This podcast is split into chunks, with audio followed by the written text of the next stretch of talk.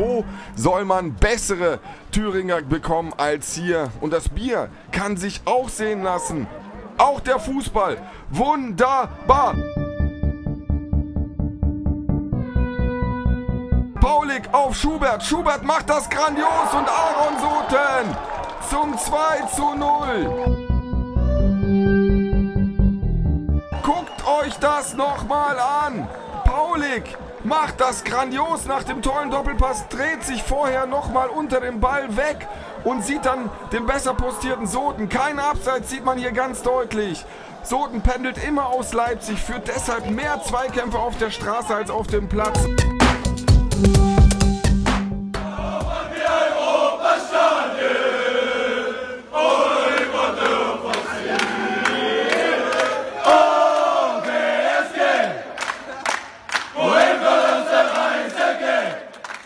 Herzlich willkommen und Glück auf zu einer neuen Ausgabe des Podcasts von Brennpunkt Orange. Mein Name ist Danny und wir senden heute aus dem Stadion am Steg und nehmen den Traditionsverein aus Gera wieder in den Brennpunkt. Auch nach dem ersten Punktspiel des Jahres 2024 bleibt die BSG Wismut Gera als einziges Team der Thüringen-Liga ohne Niederlage. Vor knapp 400 Zuschauern gewann der Spitzenreiter gegen den Tabellenvierten FSV Schleiz mit 6 zu 0. Im Team der Orange-Schwarzen stand dabei Philipp Sovago, der nach seinem Wechsel vom Oberligisten VfC Plauen an den Steg seinen 11. Punktspieleinsatz für die Gera 11 absolvierte.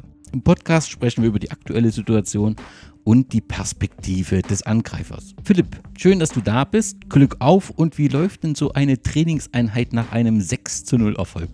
Wunderschönen guten Tag auch von mir. Ich bin der Philipp, auch Freunde nennen mich Doktor.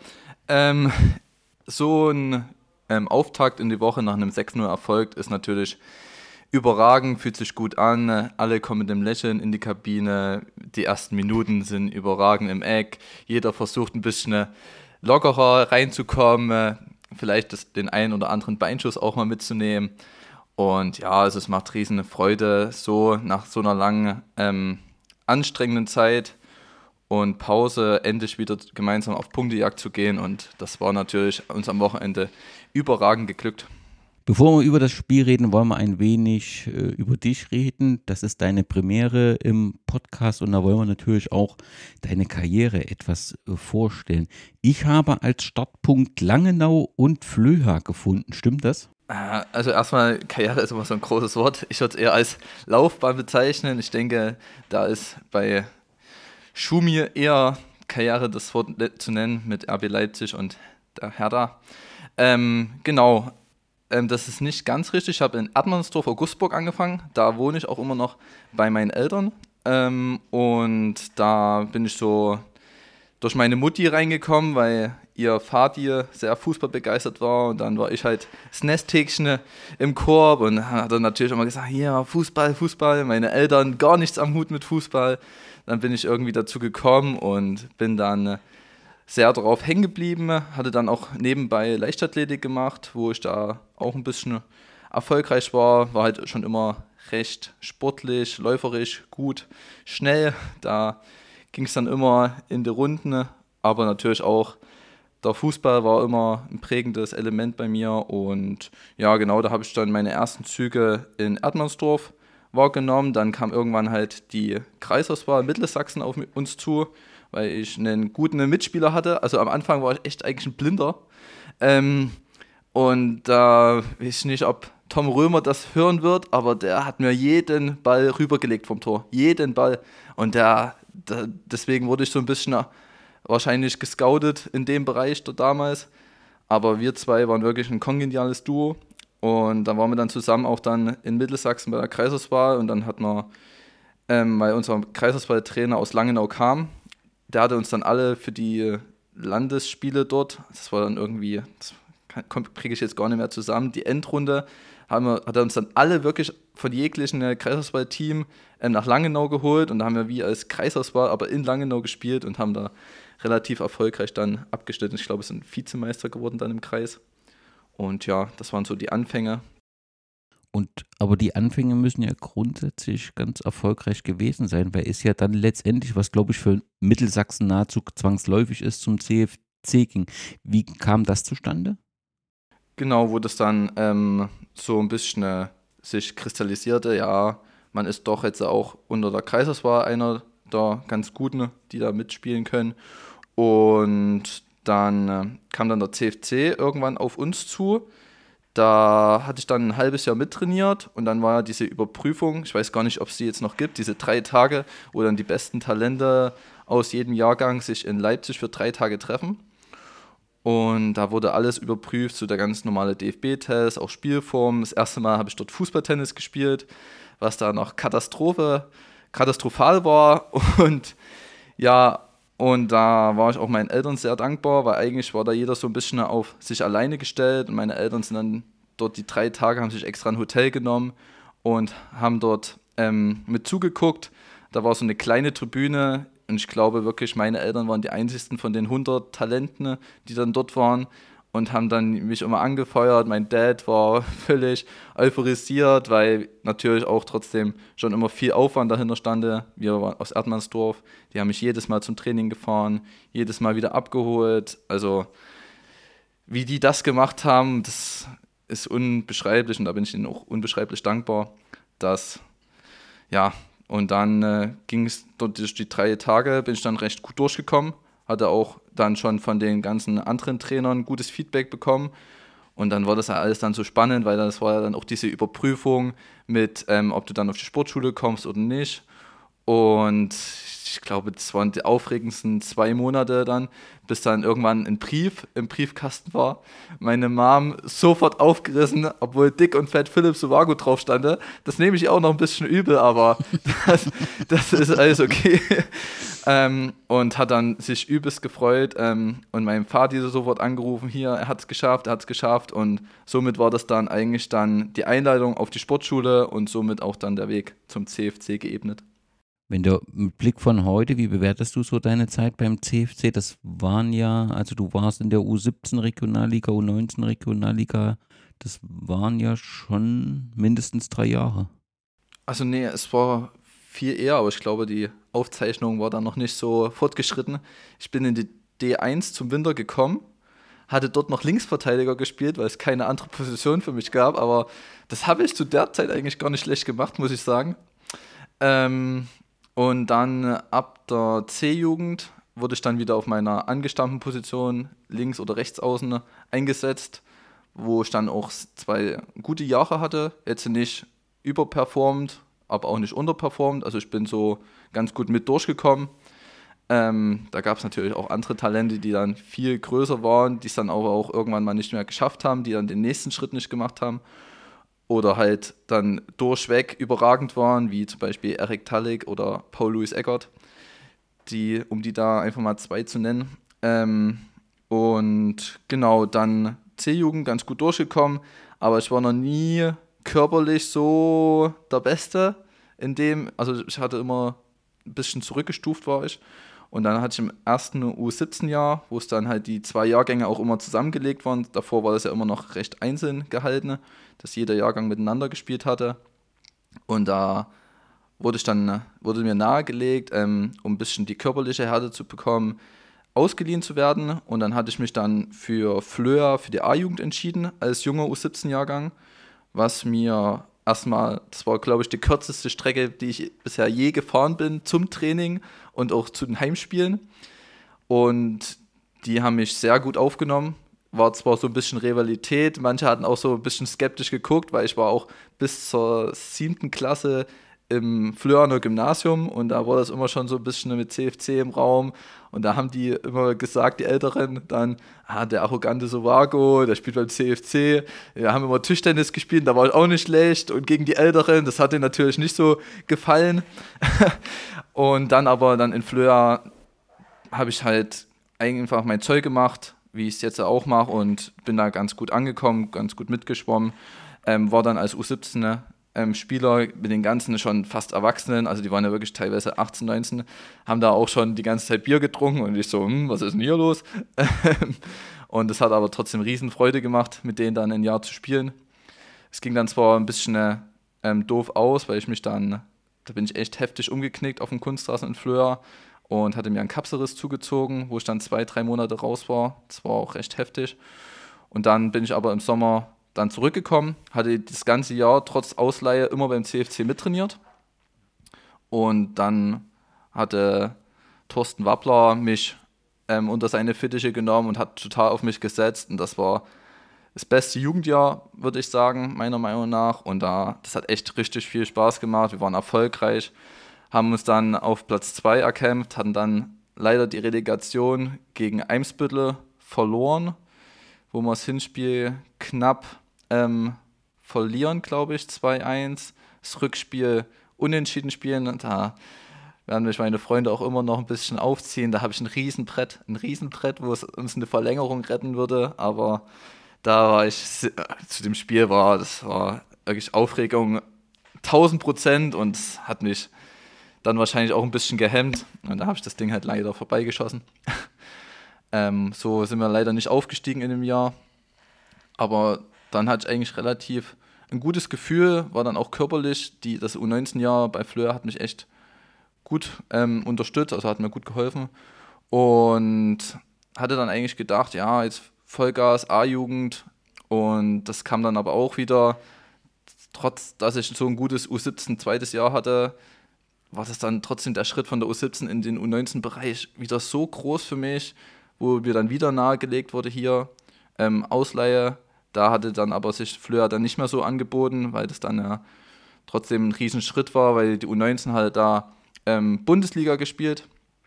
Und Fleur war dann, glaube ich, trotzdem in Anführungsstrichen nur Landesklasse, die U19 damals. Und das war halt schon dann ein großer Schritt. Deswegen haben sie mich dann zur Fortuna Chemnitz ausgeliehen. Da hatte ich dann aber, eigentlich war auch wieder ein Jahr geplant. Aber wir hatten damals ähm, zur Halbserie Pokalspiel. Fortuna Chemnitz gegen unsere CFC. Ähm, und ich auch ein gutes halbes Jahr bei der Fortuna gehabt, auch tolle Menschen kennengelernt, wirklich überragende Mannschaft gewesen. Die haben mich unterstützt, die haben mich aufgenommen. Es war super. Und dann war das Spiel und ich wieder die ganze Zeit mittrainiert bei der alten Mannschaft oder bei der U19 beim CFC. Und die, da bin ich dann so ganz kleinlaut zum Trainer hin, zum Herr Jendrusek war das damals. Ähm, habe gefragt, hier, darf ich mitspielen oder wie ist das? Ähm, und der Herr Jendrusek so mich in den Arm genommen, na klar, ich will dich auch mal wieder spielen sehen, weil er hatte auch eigentlich immer die ganze Zeit gesagt, ähm, dass er sich mal ein Spiel angucken möchte, was er dann nicht so geschafft hatte, ist ja auch verständlich. Die sind ja auch durch ganz Deutschland rumgefahren, damals in der U19 Regionalliga, also U19 Bundesliga Nordost.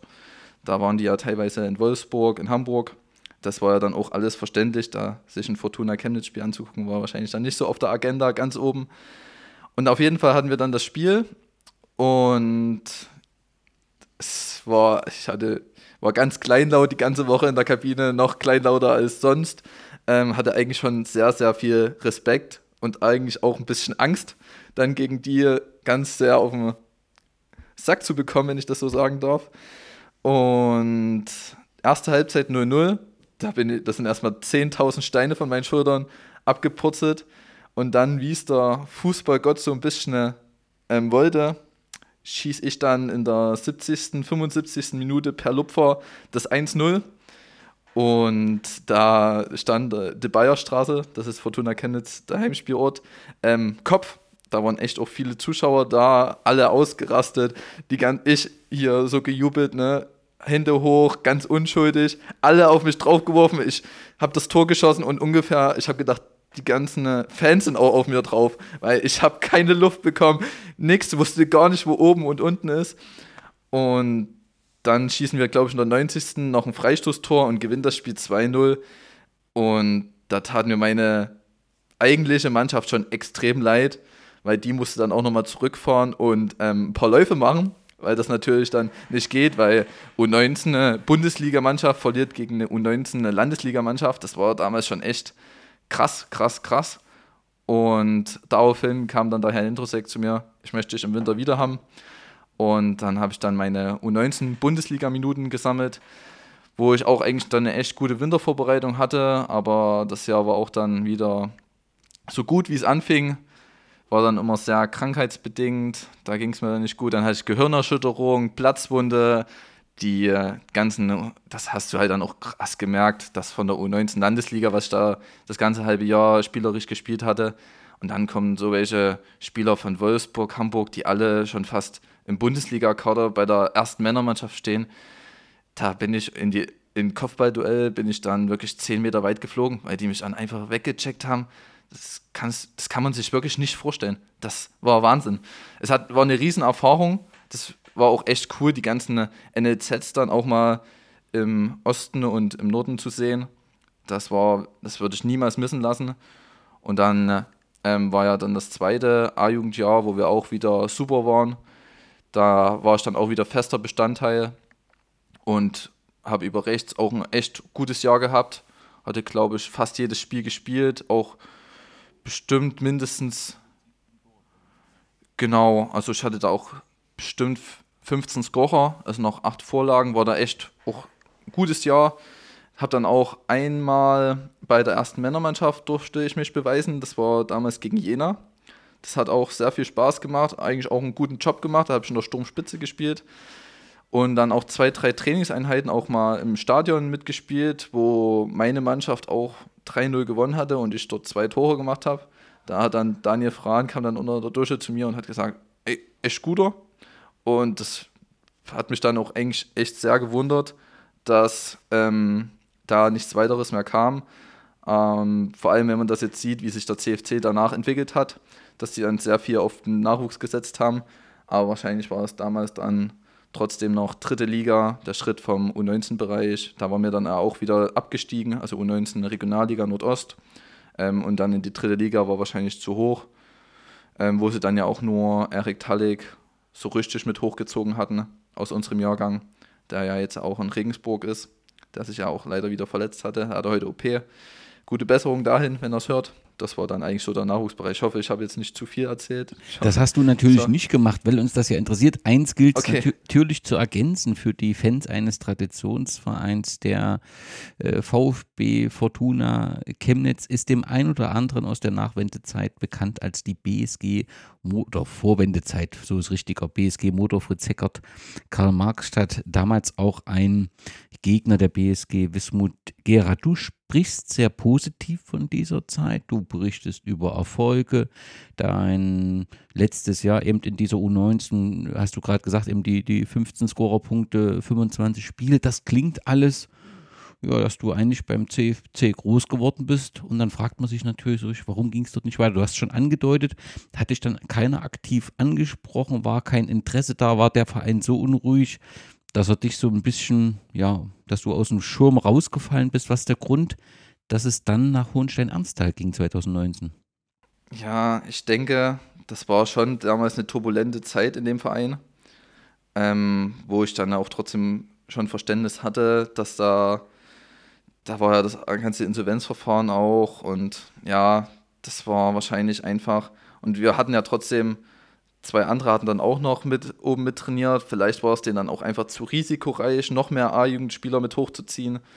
Was natürlich aber meiner Meinung nach der falsche Weg ist, weil wenn du das ganze, die ganze Zeit schon so viel in den Nachwuchsspieler investierst, dann nehmen die doch schon mal mit hoch und dann, wenn er sich, ich war hoch motiviert immer, wo ich dort oben gespielt habe und habe da, also es gibt, sagt man sagt ja immer 110 Prozent, eigentlich gibt es ja nicht über 100 Prozent, aber ich habe dort vielleicht 120 habe ich versucht zu geben. Also das war wirklich für mich auch, auch eine einmalige Chance, die ich da auch schon bewusst wahrgenommen hatte und war dann auch schon trotzdem sehr enttäuscht. Vor allem, weil wir ja auch ähm, dann in dem Jahr auch wieder aufgestiegen sind.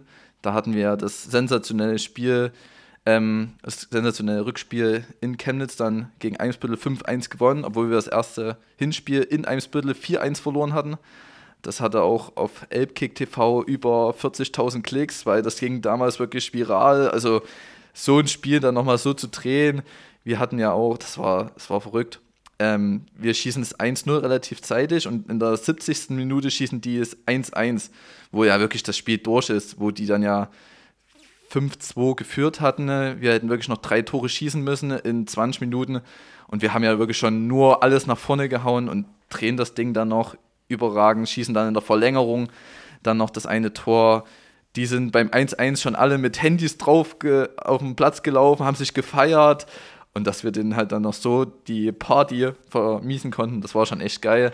Leider konnte ich dort nicht mitwirken, weil ich im letzten Spiel da mir das Kahnbein gebrochen hatte. Das ist ein kleiner Knochen ähm, in dem Handgelenk. Da, das war auch dann eine wilde Zeit, auch wegen Studium und so. Das stand da alles ein bisschen auf der Kippe, weil Sporttest brauchte ich dafür, aber das war dann halt auch so ein bisschen ne, schwierig alles, ja. Warum dann Hohenstein-Ernstthal? War's, ist es ein bewusster Schritt gewesen? Ist es die räumliche Nähe gewesen? Hohenstein Ernstthal spielte damals in der Oberliga 2019. Du konntest nicht auf die BSG treffen, weil äh, die BSG sich äh, vor dieser Saison im Sommer äh, zurückgezogen hast aus der Oberliga. Du kamst auf 16 Spiele, ähm, ein Tor, ein Assist war das ein bewusster Schritt und ähm, so richtig zufrieden kann es ja nicht gewesen sein, weil es ja dann nach nach Blauen weiterging. Was war der Grund für Hohenstein-Ernsthal? Damals wollte ich halt trotzdem so hoch wie möglich spielen und hatte trotzdem aber dann schon gesagt, hier, du musst dich auch beruflich ähm, dir was Ordentliches suchen, ähm, wo ich mir dann ja mein Studium in Chemnitz ausgesucht hatte. Und das hatte sich dann einfach perfekt dann mit Hohenstein, mit der Oberliga dann es war am besten zu verbinden. Da kannte ich dann auch einen Trainer, das war ein sehr guter oder ist immer noch ein guter Kumpel von meinem Dad. Ähm, der hatte uns dann nach Frankenberg zum Grieche eingeladen, hatte zwar mehr dann mit meinem Vati zu besprechen und hat dann halt dann ab und zu mal nach rechts rüber geguckt, ah Philipp, hier, wir wollen dich ja und ja, ich mache das alles mit deinem Dad, der ist doch eh schon hier und wir, wir kriegen das schon hin und das war dann eigentlich so Hohenstein. Das war dann aber auch eigentlich cool, dass das geklappt hatte. Damals hatte ich mich aber auch schon in Blauen vorgestellt, weil ich mir das auch natürlich, Blauen war ja auch trotzdem ein Name hier in Sachsen. Und da war aber auch, da war ich noch im U19 ein CFC, jeden Tag Training geführt. Dann hatte ich in Hohenstein Probetraining gemacht. Ich weiß gar nicht, da war noch ein anderer Verein, aber das war Sachsenliga. Ich weiß gar nicht genau, wer das war dann Blauen und da hatten wir ein Testspiel gegen U19 Aue und da war ich wirklich einfach überspielt auch und da habe ich echt, das war glaube ich peinlich, das war wirklich peinlich, da habe ich nicht ein, zwei Kampf gewonnen und ich weiß nicht mal, ob ich überhaupt einen Ball annehmen konnte zu dem Tag, das, da war ich wirklich so platt und das war dann auch ähm, völlig verständlich, dass dann Blauen in dem, in dem Zustand, in dem ich da war, nicht gesagt hatte, hier, dich nehme. Und da hatte das dann halt mit Hohenstein ganz gut gepasst auch dort wieder ganz neu formierte Mannschaft, aber alles tolle Charaktere, auch noch mit vielen in Kontakt. Wir treffen uns auch ab und zu mal noch. Ich glaube, vor einem Jahr oder vor einem Dreivierteljahr haben wir uns alle in Chemnitz getroffen, im Irish Pub und haben dort noch einen kleinen Absacker gemacht. Das war auch eine geile Truppe. Ähm, sind schwierig aber reingekommen, weil wir eine komplett neue, zusammengewürfelte Mannschaft waren und hatten da natürlich auch nicht so den Erfolg hatten dann auch wieder ein Spiel gegen Blauen, wo dann der Falk Schindler, der damals im Blauen Trainer war, auch der mich zur Überprüfung da hatte, zu dem Testspiel, wo ich dann so Katastrophe war. Ähm, und dann kam er auch nach dem Spiel zu mir, hat gesagt, echt super Spiel gemacht. Also auch dort wieder natürlich extra motiviert gewesen, um es denen halt wieder zeigen zu können. Hier, ihr habt einen Fehler eigentlich im Sommer gemacht. Und hatte dann nie einen Kontakt eigentlich abreißen lassen zu dem Zeitpunkt dann zu mir. Und dann war ja dann die Tragödie im Winter mit ähm, Hohenstein. Wir die letzten drei Spiele, glaube ich, ungeschlagen gewesen. Da ich dann auch mein erstes Oberligator gemacht gegen Eilenburg und es war echt dann wie so eine kleine Euphoriewelle sind wir dort geschwommen. Aber natürlich ist Hohenstein auch nicht nur durch einen normalen Fußball, wenn ich das mal so sagen darf, bekannt, sondern auch durch einen Futsal. Ja, und wo die da natürlich immer Bundesliga, was dann natürlich für einen Präsidenten auch schwierig ist, eine Oberligamannschaft zu finanzieren mit ganzen Sponsoren und dann noch trotzdem sein, es war wirklich sein Baby, ähm, seine Futsalmannschaft. Und dann kam dann halt auch wieder der sogenannte schwarze Brief, wie man dann in der Mannschaft genannt hat, ne, eingeflogen und wo dann halt drin stand, wir lösen uns auf zum Winter, einfach aus Fairplay-Sicht, weil wir dann auch, wir hatten auch trotzdem recht starkes Kaderproblem. Manchmal sind wir wirklich teilweise mit 13, 14 Spielern und das kannst du halt wirklich dann nicht in der Oberligamannschaft bringen. Waren teilweise zu Trainingseinheiten ne? ohne, da mussten wir Futsal-Spieler schon mit ranziehen, um überhaupt vielleicht 10, 8, 9 Mann zu sein. Das war wirklich schon damals kritisch Und aber halt extrem schade, weil wir dann auch einen Mannschaftsausflug vielleicht ein, zwei Wochen vor dem schwarzen Brief ähm, hatten in Prag und das war legendär. Jeder, der dabei war, wie Julius Krabs, also das, da haben wir nochmal ganz andere Seiten kennengelernt voneinander. Erzähl und, mehr, erzähl mehr. ich weiß nicht, ob das dann hier der falsche Podcast wird. ähm, und ja, das war echt sehr, sehr cool. Und dann, aber genauso ein Dämpfer dann zwei Wochen später. Ähm, und wo das dann, also da war auch dann so eine kleine Welt für mich zusammengebrochen, weil ich dann natürlich so vor nichts stande, weil zu dem Zeitpunkt hatte ich auch nur mit Fußball ähm, noch nebenbei ein bisschen was dazu bekommen. Ähm, und da habe ich mir so gedacht, ähm, ja, was, was machst du jetzt? Und dann kam zum Glück ähm, Plauen, hat es dann natürlich auch verfolgt, war ja die gleiche Liga. Und ohne zu zögern haben die dann gesagt, ja, wir wollten dich dann eh im Sommer jetzt holen, nach dem guten Hinspiel gegen uns. Ähm, und dann hat es sich dann natürlich dann super angeboten. Und dann bin ich dann schon im Winter hingewechselt und hatte da jetzt auch dreieinhalb Jahre lange gespielt für, also klar, wenn man das jetzt so hört, ich habe schon ganz schön Verschleiß in meinem jungen Alter, wenn mir das gerade so auffällt. Aber das ist eigentlich gar nicht so meine Art. Das war ja mit Hohenstein, also ich hätte mir jetzt echt noch vorstellen können, lange in Hohenstein zu spielen. Natürlich, wenn die wenn BSG Bus mit Gera anklopft, muss man natürlich überlegen, um das jetzt immer klarzustellen. Ähm, und ja, dann hatte ich jetzt äh, das dann mit Blauen dann gemacht, wo ich dann ja auch jetzt im Gut, ja. aber Hohenstein-Ernster erklärt sich ja eben äh, ja, tatsächlich genau. mit der besonderen Situation, dass man da zurückgezogen hat und äh, das ist ja auch, äh, in dem Moment hat das ja auch für Wellen ähm, gesorgt. Du hast dann ähm, in Blauen bekommen, begonnen zur Corona-Zeit, glaube ich, ne? also wenn man dann ähm, die Zahlen so der ersten beiden Saisons anguckt, das fällt halt alles in diese Corona-Zeit, aber die Saison 21, 22, 22, 23 da kommst du eben ähm, schon auf 46 Einsätze insgesamt. Du hast, glaube ich, eine Bilanz von 76 Oberliga-Einsätze zusammen mit Hohenstein Ernsthal.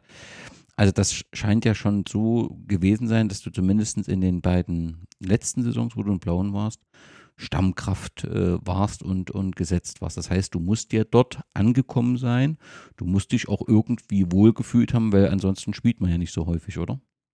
Ja, also am Anfang kam ich da auch wieder recht schwer rein. Da kam mir Corona wahrscheinlich ganz gut entgegen, weil niemand konnte natürlich mit der Situation, vor allem wir im Amateurbereich, das war ja eine ganz ungewohnte Situation, dass du keinen Sport, deinen Sport nicht ausüben kannst. Ähm, und da habe ich halt wirklich viel an meiner Fitness, Athletik ähm, gearbeitet. Da wurde ich dann von einem Zahnstocher vielleicht zum Streichholz, wenn man das vielleicht so vergleichen kann.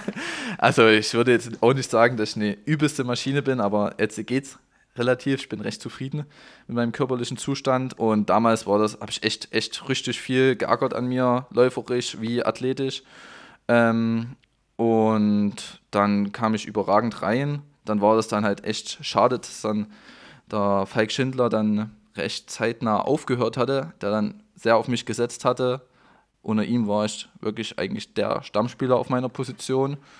Ähm, und dann kam ja der Trainerwechsel mit Robert Fischer.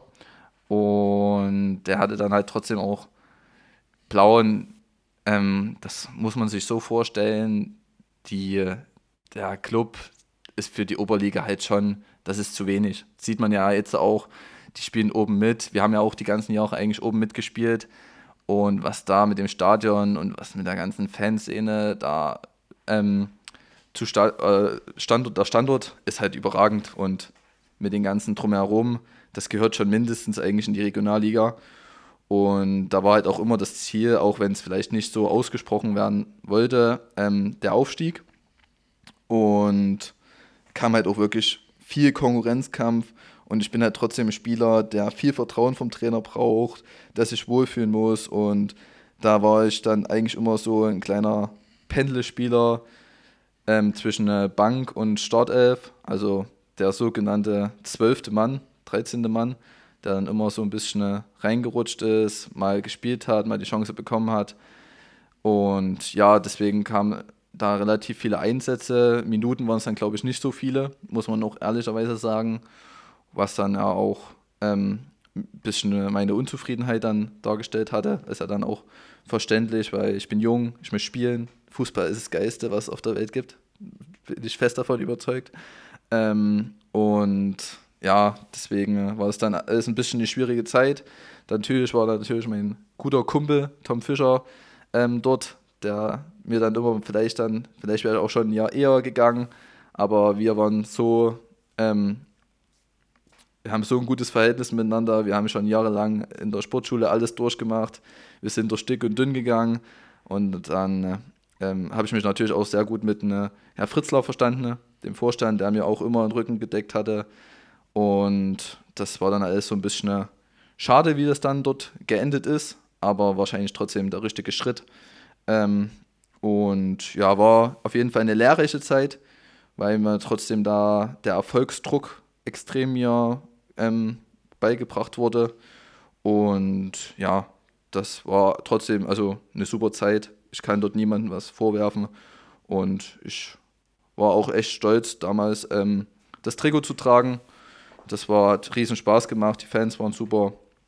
Das war schon echt auch eine tolle Zeit, auf die man gut zurückguckt. Aber es ist natürlich die Vergangenheit und ja, jetzt ist immer ja trotzdem auch sehr, sehr, sehr, sehr, sehr, sehr, sehr, sehr, sehr glücklich. okay, dann will ich trotzdem mal versuchen, provokativ zu fragen. Du hast selbst gesagt, der VfC ähm, gehört aus deiner Sicht in die Regionalliga oder die Struktur drumherum, der klopft, klopft dort an und, und, und gehört dort auch. Dann machst du einen Schritt äh, zur BSG Wismut Gera zu einer Zeit, als sie in der Verbandsliga äh, spielt. Die klopft zwar auch ständig in der Oberliga an, aber irgendwie äh, hört das keiner, dieses Klopfen, und das will nicht so richtig äh, gelingen. Sagst du, du hast immer schon einen Ehrgeiz gehabt, für dich ist Fußball das Größte. Warum dann nicht in Blauen sagen, ich will mit dem VfC in die Regionalliga? Was hat dich überzeugt am, an der BSG Wismut Gera? Was waren die Argumente, an den Städten zu wechseln für dich?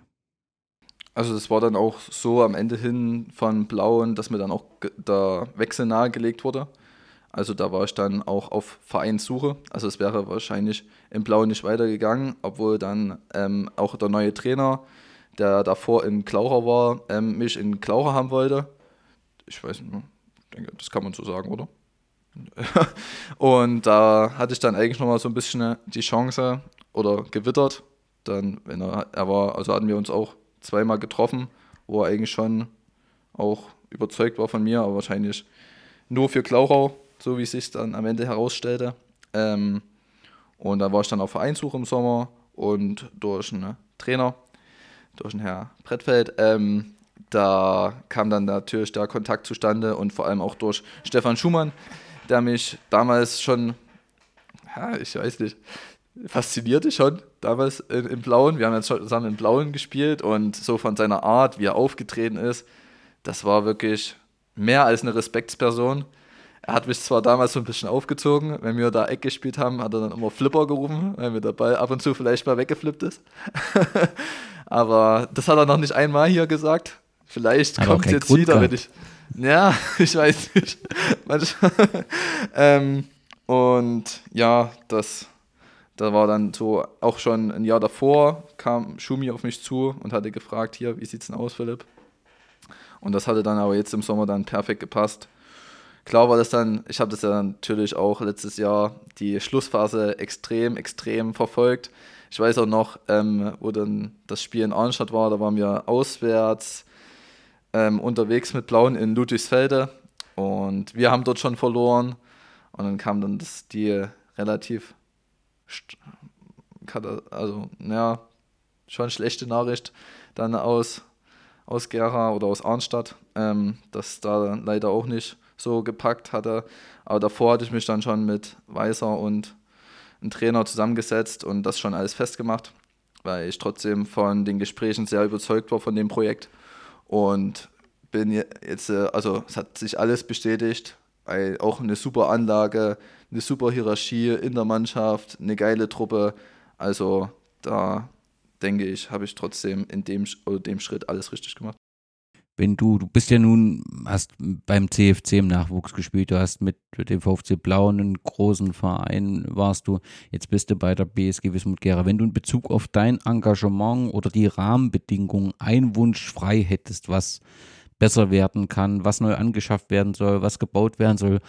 Gibt es da irgendwas, wo du sagst, ähm, da könnte die Wismut noch ein bisschen mehr machen, um bessere Bedingungen zu schaffen? Oder ist man dort schon insgesamt auf einem guten Weg?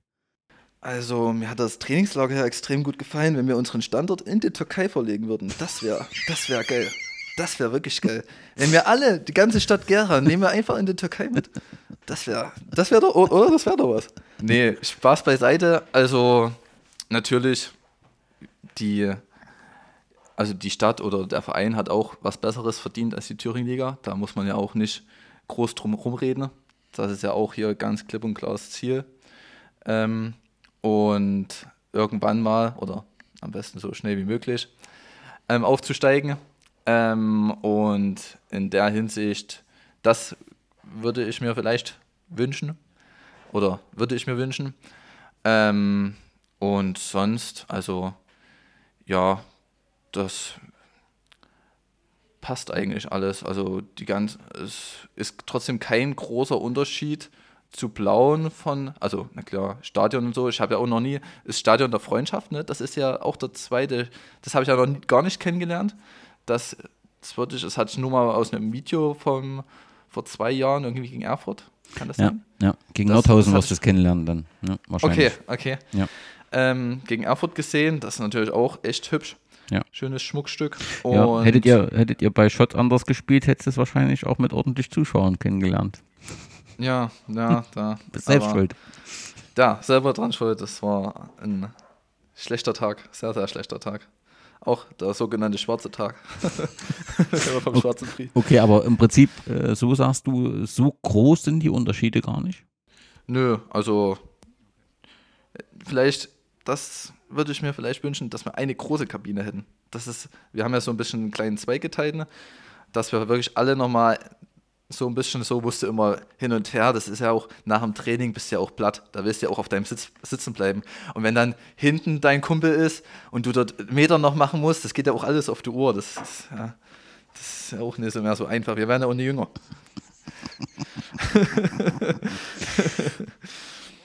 So viel zu deiner, zu deiner Laufbahn, wie du sagst. Bevor wir zum Schleitspiel kommen, zehn Fragen, die du, wo du eine Antwort von den beiden Antwortmöglichkeiten nutzen musst und du hast äh, einen Joker, wenn du eine Frage nicht beantworten wirst. Erste Frage. entweder oder Fragen. Genau.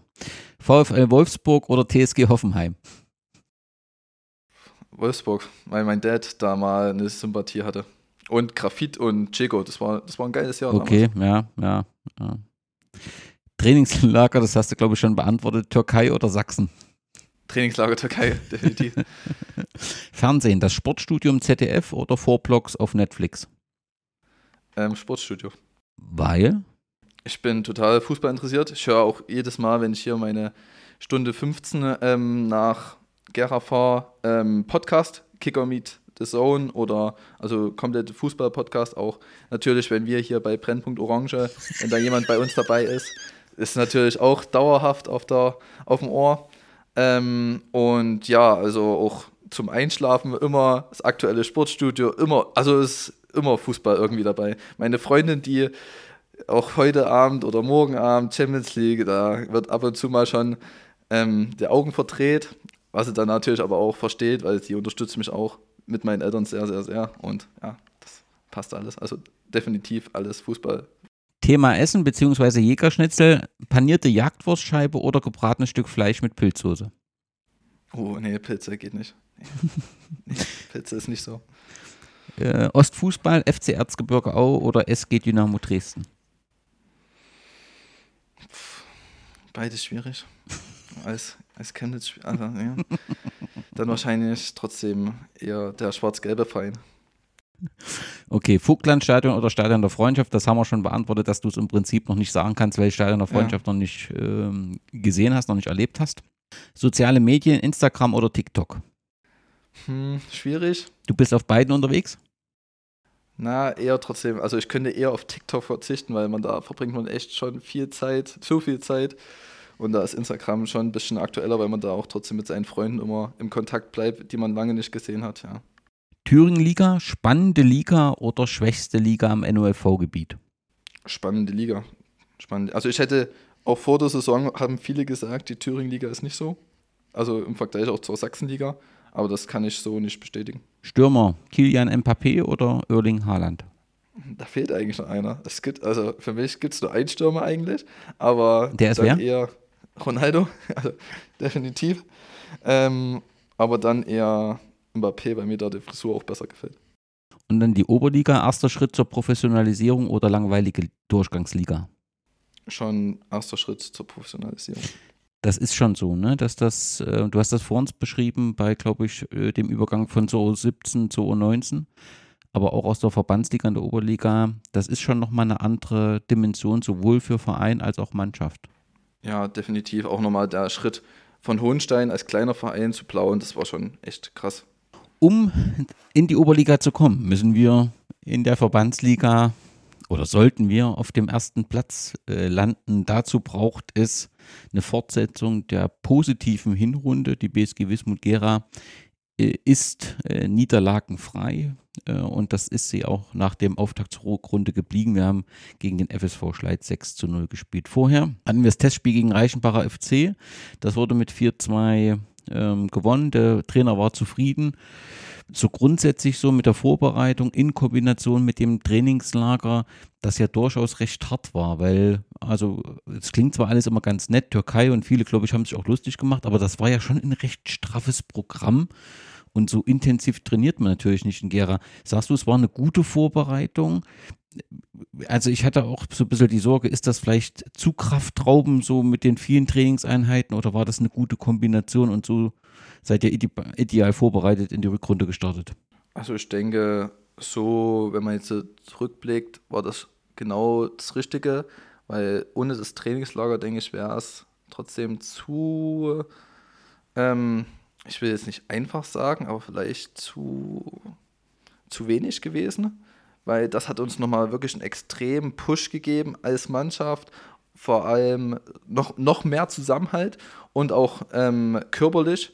Es war ja dann trotzdem ein bisschen schade, dass nicht alle mitgefahren sind, weil das hätte ich wirklich jedem Spieler gegönnt aus unserer Mannschaft, weil es gibt natürlich, also wir haben überragende Typen und dass da halt sowas wie zum, oder so jemand wie Nils Bauer oder Jimmy Wagner nicht mitfahren können, die, die so klasse Typen sind, das ist echt schade gewesen, um nur die zu nennen. Ich will die anderen jetzt nicht unterbuttern, ihr seid alle geil, wenn ihr das hört. Ich glaube, das ist angekommen, das ist nur. Genau, und das war dann auch, das hat mir sehr, sehr gefallen. Diese, das war ja wirklich wie eine kleine Profimannschaft hat man sich da gefühlt, weil die anderen Profimannschaften, die ja wirklich auch mit dort waren, die, wenn man da mal rüber geschaut hat, wenn man mal zwei, drei Sekunden durchatmen konnte, die zwei, drei Sekunden auch echt selten waren, das war schon echt krass. Und schade, dass dann halt wir so ein bisschen, das hat man halt trotzdem gemerkt, dass wir das Pensum nicht alle mitgehen konnten, weil dann trotzdem mal ein, zwei kleine Sachen eingeschlichen sind.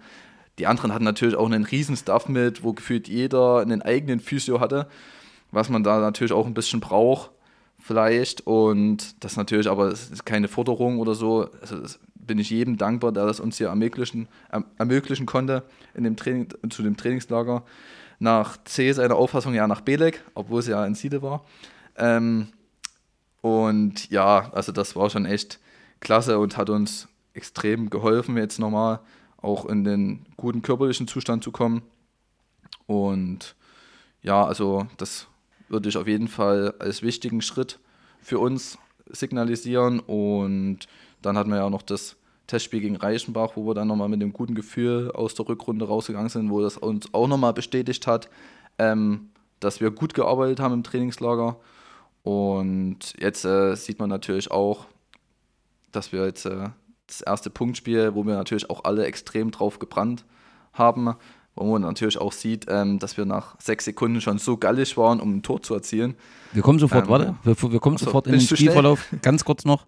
Ähm, verletzt äh, laut Vorbericht Max Zerrinner, was hat er? Ähm, da läuft es noch nicht ganz rund mit dem Knie, obwohl er heute mit auf dem Platz stand.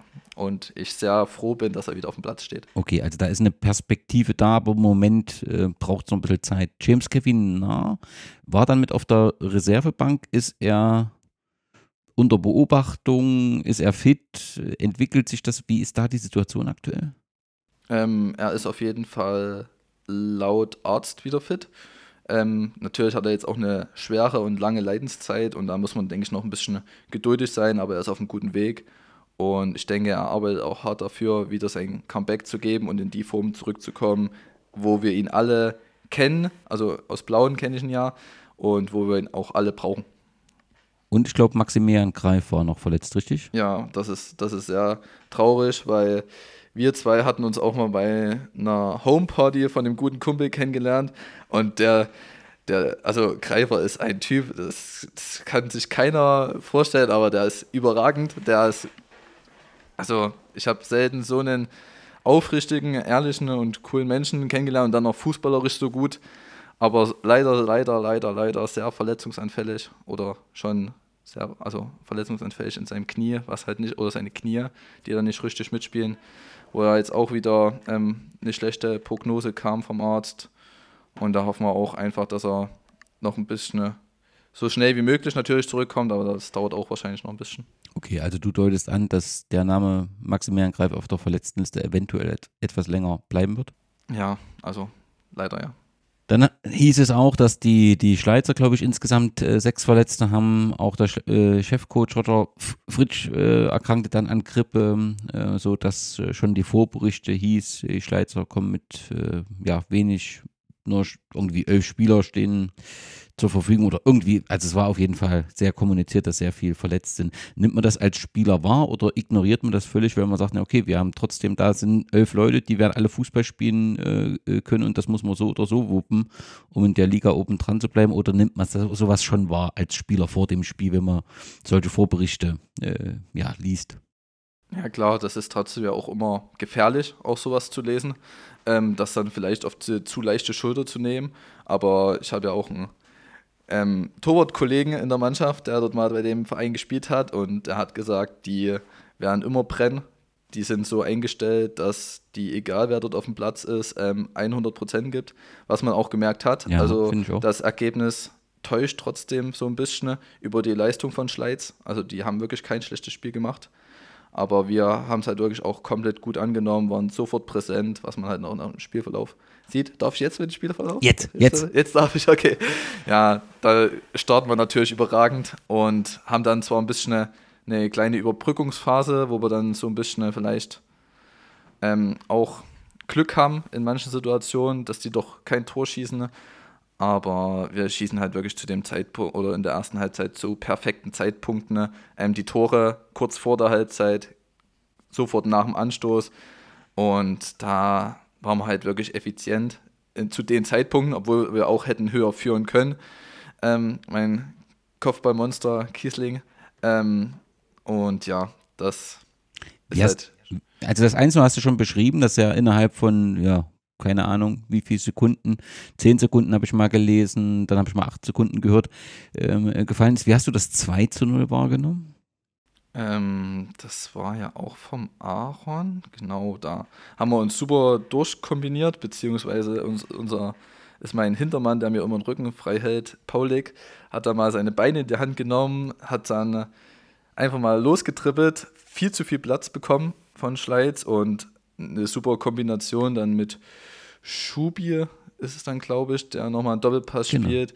Dann äh, spielt fast ähm, Paulik ähm, Limbo mit dem Ball, wie er dort abtaucht und legt ihn dann noch rüber zu Aaron, der dann natürlich auch kühl bleibt und seinen zweiten Treffer an dem Tag markiert, wo ich mich auch sehr extrem für ihn gefreut habe weil er auch manchmal schwierige Phasen hat, auch extrem hohen Aufwand hat mit Leipzig und ja, das war klasse. Ja, aber, aber dieses, dieser Anteil des Tors, den Robin Paulik dort, den kann man gar nicht hoch, hoch genug würdigen. Das ist ja sensationell, was der dort mit seinen Beinen gemacht hat und dass er auch den Überblick da so hat.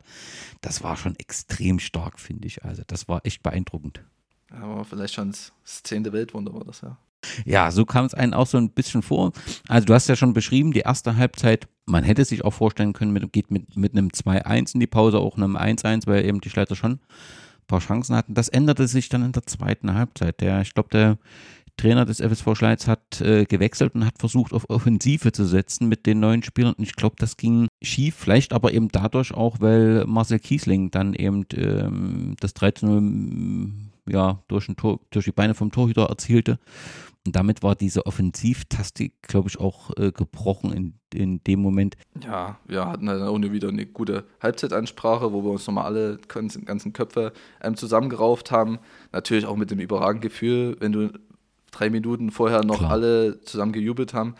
Und das ist halt dann trotzdem auch für einen Gegner schwierig, da halt ähm, Kraft zu ziehen. Und da haben wir uns halt gesagt, ja, wir überstehen jetzt die ersten Minuten und dann haben wir halt auch dann ohne es abgehoben zu sagen, die Qualität halt vorne, um halt dann eine Decke drauf zu machen und mit dem 3-0 war dann halt wirklich schon die, das Ganze eigentlich gelesen. Markus Güttich macht dann einen typischen Schubert-Freistoß mit einem 4-0, was ein, also ein Traumtor nach dem anderen fand ich und Julius Krabs mit zwei Joker-Toren, der dann vom Team Rabenfront, was einen fantastischen Videobericht geliefert hat, als Nils Petersen der BSG bezeichnet wird. Glaube ich, ist auch für Julius wichtig gewesen, die beiden Joker-Tore. War einfach ein perfekter Tag, kann man das so sagen? Ja, das hat mich auch extrem ähm, für ihn gefreut, dass er da sich endlich mal belohnt hat, weil er auch noch nicht so richtig in die Saison gekommen ist. Ähm, und ja, da, es gibt ihm Mut, das gibt uns Mut als Mannschaft, es gibt auch allen anderen Spielern Mut, dass es sofort, wenn man sofort auf dem Punkt da ist, ähm, da mehr geht und ja, es hat natürlich den, den Spieltag perfekt für uns abgerundet. Du hast ja schon gesagt, das 6-0 ähm, klingt ganz schön hoch und die zweite Halbzeit war tatsächlich auch souverän. Die erste Halbzeit war ein bisschen andere. Aber ich glaube, das ist ein klares Signal auch, tut auch gut äh, für die Mannschaft. Klar werden die nächsten Spiele nicht einfacher, aber auf jeden Fall hat man nochmal nach ganz Thüringen gesagt, mit uns wird auf jeden Fall zu rechnen sein. Und äh, wenn vielleicht ähm, C auch wieder zurückkommt und sich kein neuer verletzt, dann ist auf jeden Fall die BSG Wismut Gera in Titel Favorit. Was muss, was braucht die BSG, dass wir diese Form bis zum Ende der Saison beibehalten? Ja, vor allem halt auch wirklich Verletzungsfreiheit, dass wir da jetzt auch so ein bisschen die kleine Krankheitswelle geht ja auch zurzeit rum, dass wir da halt verschont bleiben. Leo ist da so ein bisschen betroffen, der mir aber extrem leid tut. Eine super Vorbereitung gespielt. Der hätte wahrscheinlich, ohne das vorwegzugreifen, ich hoffe, ich, ich sag's halt einfach, hätte wahrscheinlich am Wochenende gespielt. Ähm, auch ein super Typ, mit dem ich mich überragend verstehe. Geil, geiler Mann. Ähm, ähm, und ja, das ist halt so ein bisschen schade und das ist halt trotzdem wichtig, dass wir jetzt äh, alles für unser Ziel tun, dass da jeder vielleicht sich trotzdem nochmal ähm, mehr investiert. Sieht man ja auch an Schubi, also an Florian Schubert, der jetzt äh, das letzte Vierteljahr auch nochmal eine krasse Wandlung mit seiner Körperstatur hatte, der da extrem viel im Kraftraum unterwegs ist, um halt und uns jungen Spielern natürlich damit auch zeigt, hier, dieses Jahr gehe ich voran und ihr zieht ja mit. Ne? Also, das ist, dass das auch klar ist. Und ja, das gibt uns Jungspielern natürlich auch ein gutes Gefühl und da reißt keiner ab und das brauchen wir genau, dass wir als Einheit zusammenbleiben, egal ob auch mal ein Rückschlag kommt, weil ich weiß nicht, das hat jede Mannschaft mal einen Durchhänger. Wir hoffen natürlich, das so weit wie möglich hinauszuzögern und aber halt uns auch von kleinen Rückschlägen oder beziehungsweise Rückschlägen nicht unterkriegen zu lassen. Aber wir sind da, denke ich, so gefestigt und ich hoffe einfach, dass da jeder Spieler genau weiß, was wir dieses Jahr erreichen können und wie geil wir dann das letzte Spiel in Schleiz feiern werden. Wenn es äh, Preise für das Spiel gäbe, die wichtigsten Momente dann würde ich auf jeden Fall äh, Robin für wirklich seine Sensationsvorlage einen Preis geben. Ich würde Rabenfront einen Preis geben für ein wirkliches sensationelles Video von dem Spiel, was er wirklich richtig gut machen. Was wäre dein Moment des Spiels? Ah, ich, ich denke, unsere Doppelpacker würde ich da hervorheben, die da echt einen geilen Job gemacht haben und uns auf die Siegesstraße bzw. den Deckel draufgesetzt haben. Dann gibt es, wenn man das Spiel abrunden will, noch eins. Es gibt, gab ein, ein, ein Spruchband der Fans, das für ein paar Fragen gesorgt hat. Die Erklärung liefert hier für Kali. Wie der ein oder andere mitbekommen hat, war es beim ersten Heimspiel äh, im Jahr 2024 am Steg relativ ruhig. Ähm, das hängt damit zusammen, dass die Wismut-Szene ähm, das Spiel boykottierte. Ähm, und der Hintergrund wurde im Prinzip durch das Plakat auf der Gegenseite ähm, erklärt.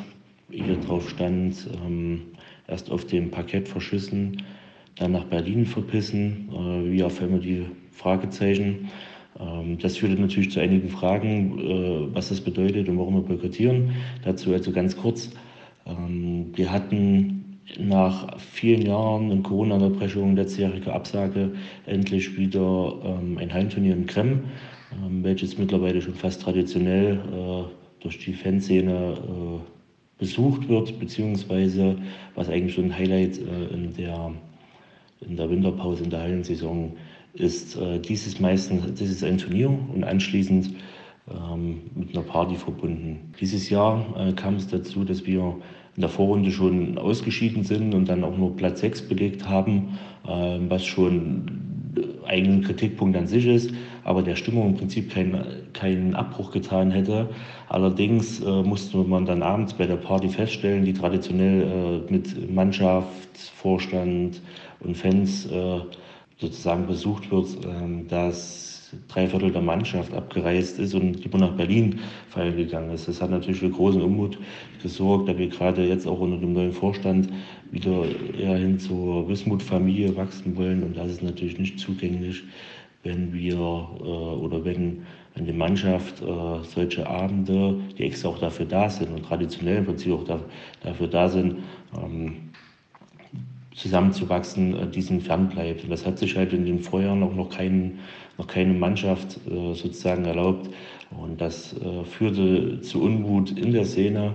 Ähm, und das ist so langfristig, dass man sich dafür entschied, das erste Spiel zu boykottieren, mit dem Spruchband darauf hinwies. Ähm, ja, ich denke, damit ist, sollte diese Message bei allen angekommen sein, die es betrifft. Und äh, beim nächsten Spiel ist natürlich wieder Support geplant ähm, da wir ja auch größere Ziele noch erreichen wollen diese Saison. Glück auf. Vor der Aufnahme haben wir über unserem Instagram-Kanal die Hörerinnen und Hörer gefragt, was es für Fragen an unseren heutigen Gast gibt. Und da sind einige eingegangen, Philipp, und die will ich dir stellen. Die erste ist, woher kommt dein Spitzname Doggy? Das ist halt auch wieder Doggy natürlich es wird D-O-K-I geschrieben, um das nochmal klarzustellen, nicht mit dem Doppel-G. Ähm, und ja, das, das kam damals von Manfred Dienemann, auch eine CFC-Legende und eigentlich auch der Trainer, der mich äh, menschlich extrem geprägt hatte. Der hatte mich unter seinen kleinen Schultern genommen und mir immer Mut zugesprochen, mir immer das Selbstvertrauen gegeben. Und damals gab es zu seiner Jugend, Jugendzeit ähm, eine Serie Dr. Shivago und mein Nachname wird eigentlich im Ungarischen Shovago ausgesprochen und Shivago, Shovago. Das war dann naheliegend, deswegen kam dann eigentlich immer Doktor und dann in Hohenstein wurde das so ein bisschen ver, verschleißt. Da kam dann ein I dazu und ja. Aber ist okay, ich komme damit klar ich denke, für Außenstehende ist das manchmal komisch, dass da immer alle rufen Doggy, Doggy, Doggy. Naja. Ich habe dich gar nicht ähm, gefragt, du hast gesagt, dass du dich dann aufs Studium in Chemnitz äh, fokussiert hast. Was ist das für ein Studium? Ähm, ein Sportstudium, Prävention, Reha, Fitnesssport und dann bin ich dann irgendwann mal Sporttherapeut. Hoffentlich. Also hoffentlich nicht mehr so lange, weil studiere ich auch schon ein bisschen lange. Zufrieden, mit, zufrieden mit der Studiumswahl? Äh, oh. Ich, ich bin halt, ich, ich bin Sport, also ich bin dem Sport sehr nahe gelegen. Ich denke, ich hätte schon was mit Sport machen müssen, aber mir wäre wahrscheinlich so das Lehrerstudium wäre mir wahrscheinlich nicht leichter gefallen, aber wäre vielleicht der sinnvollere Weg gewesen. Aber ja, das andere Geschichte. Dann wollen wir dort auch abbrechen. Es gibt trotzdem noch ähm, eine Frage in den privaten Bereich. Nach dem Mensch, Doki, was war dein emotionalster privater Moment? Ich denke, wo meine Eltern dann so gemerkt haben, ja, da steht jetzt auf seinen eigenen Beinen, wir müssen ihn nicht mehr ganz so sehr unter die Hände greifen und er geht seinen Weg und halt einfach so, der Stolz von meinen Eltern ist, denke ich, so der, der beste Moment. Auch, sie haben ja auch immer viel mitgemacht, viel miterlebt dass ich auch schwierige Zeiten hatte und jetzt auch ähm, durch die gefestigte Beziehung mit meiner Freundin, ich glaube, da sind sie schon rundum zufrieden. Wenn ich jetzt noch mein Studium abschließen würde ordentlich, dann glaube ich, würden sie drei Kreuze machen, weil dann hätten sie nämlich einen ersten von dreien durch und ich glaube, ja, das Gefestigte, gefestigte Beziehung, das gefällt Eltern immer. Ja, Ganz ja, ja. Und, und, und der Abiball, der war auch sehr emotional. Da, also da haben sie auch nicht so in mich, ähm, oder äh, ich war halt trotzdem recht faul in der Schulzeit. Und das haben sie halt so ein bisschen mitgekriegt und die hatten jetzt auch noch nicht so die richtigen Vorstellungen, wie so eine Abi-Prüfung alles abläuft, haben gedacht, da muss man sonst was wahrscheinlich abpensumieren und da, da wo dann die Rose mir übergeben wurde mit meinem Abi-Zeugnis, da habe ich dann meinen Dad seit langem mal wieder weinen gesehen. Das war auch schon hochemotional. Und ich klar, das, das war auch ein Moment, der mir jetzt gerade noch so spontan eingefallen ist, der sehr krass war. Sehr, sehr krass. Meine Mutti, die war eh, die war eh schon, die Das- war schon, bevor klar. ich meinen Anzug angezogen hatte, da war die schon hin und weg.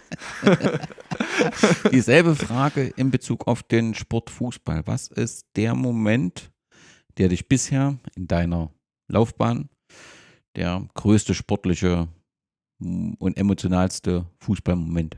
Ja, da habe ich, hab ich Top 3, also das Tor gegen die damalige U19 vom CFC, gegen die Bundesligamannschaft, das war schon echt hochemotional, obwohl ich es halt leider nicht so ausdrücken konnte, aber ich glaube, ich hätte da alle vier Eckfahnen umtreten können. Ähm, und dann Platz 2, wahrscheinlich das Nordhausen-Spiel, weil das war auch schon echt krass, wie wir uns dort durchgekämpft haben. Und das war auch wirklich hochemotional, wo dann Schumi aus dem Fanblock, wo wo wir auch überragende Fans haben, die uns dort die uns immer total super unterstützen. Und vor allem in dem Spiel haben die uns vor, super vorangetrieben, dann schlussendlich auch zu neunt. Und wo dann Schumi aus dem Block zu uns kommt.